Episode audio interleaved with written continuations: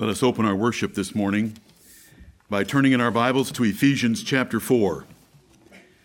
Ephesians chapter 4.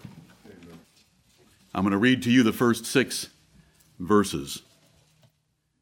I, therefore, the prisoner of the Lord, beseech you that ye walk worthy of the vocation wherewith ye are called, with all lowliness and meekness, with long suffering, forbearing one another in love, endeavoring to keep the unity of the Spirit in the bond of peace.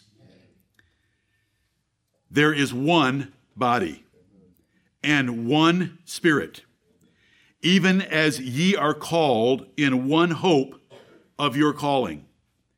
One Lord, one faith, one baptism, Amen. one God and Father of all, who is above all and through all and in you all. Amen. Amen and amen. The word of the Lord to us.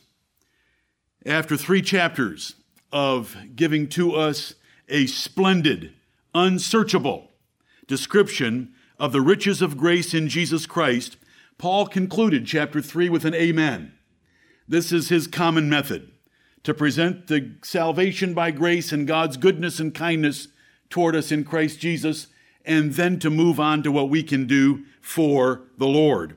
And so chapter 3 ends with an amen. Chapter 4 begins with a therefore, just like the division in Romans between 1136 and 12:1.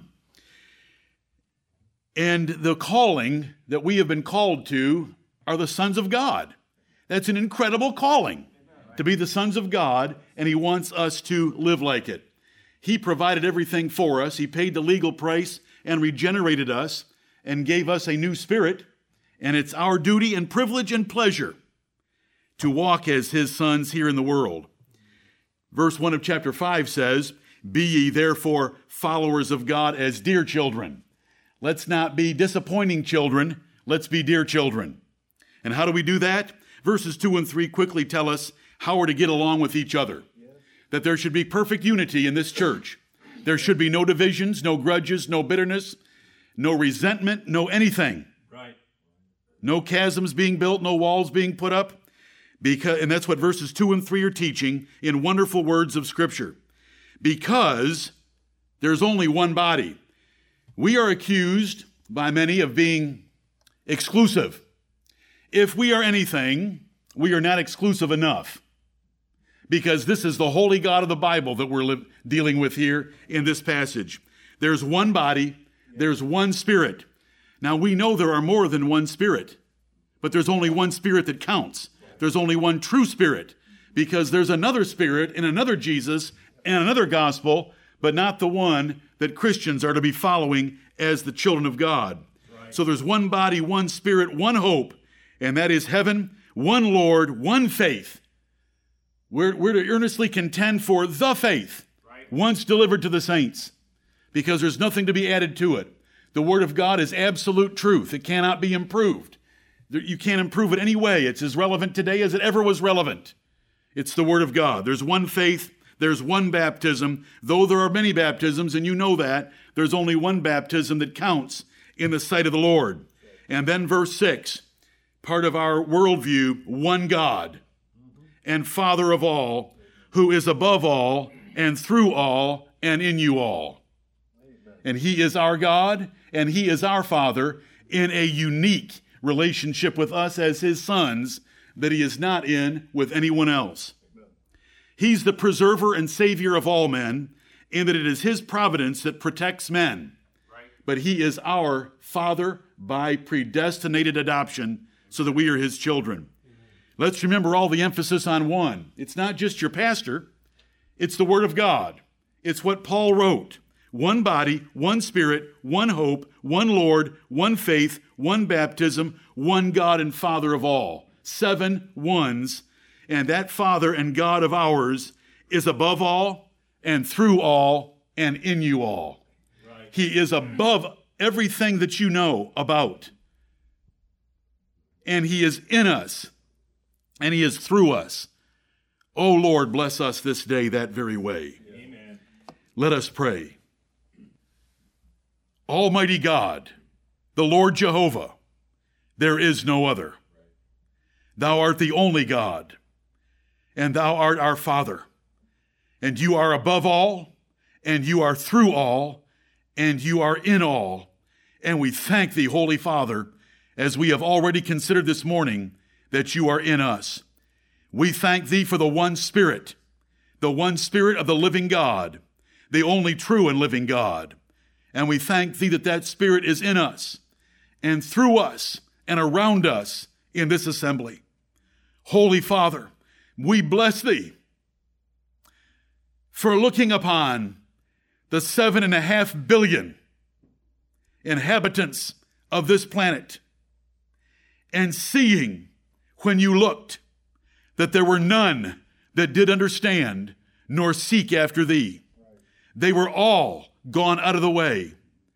They were all together become filthy. There was not one that did good. No, not one.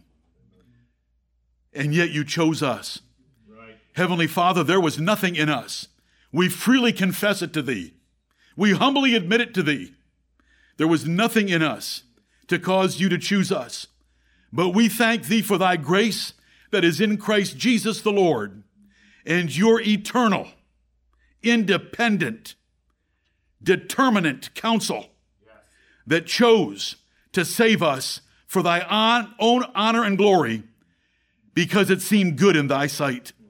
We are blessed abundantly. Thank you for choosing us out of this world. Oh Lord, if you had not come to us first, if you had not come to us in grace, if you had not come to us in power, we would yet be resisting, rebelling, and going our own way in the world, right along with everyone else, following the prince of the power of the air and the children of disobedience, yea, the children of wrath, which we were part of. Holy Father, bless us this day. Stir us up by your Spirit. Stir us up by your word. Unite our hearts that we will be one as you and your Son, the Lord Jesus Christ, are one, that we might be one here and fulfill these verses in every way that we should. Forgive us our sins, cleanse us from all unrighteousness. O Lord, forgive us for neglecting Thee, for ever disappointing Thee in anything that we have done. Let us do our best.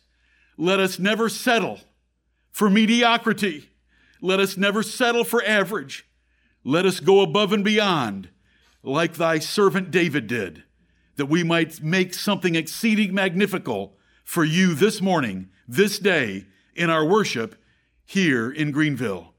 We thank thee for the Lord Jesus Christ, the Savior of our souls, the intercessor for our souls, and our Redeemer. We thank thee for the Holy Spirit to teach us thy will and thy ways and we thank thee for thy written word that you have inspired and preserved to us. And now bless us. We ask in Jesus' name, Jesus' glorious name. Amen.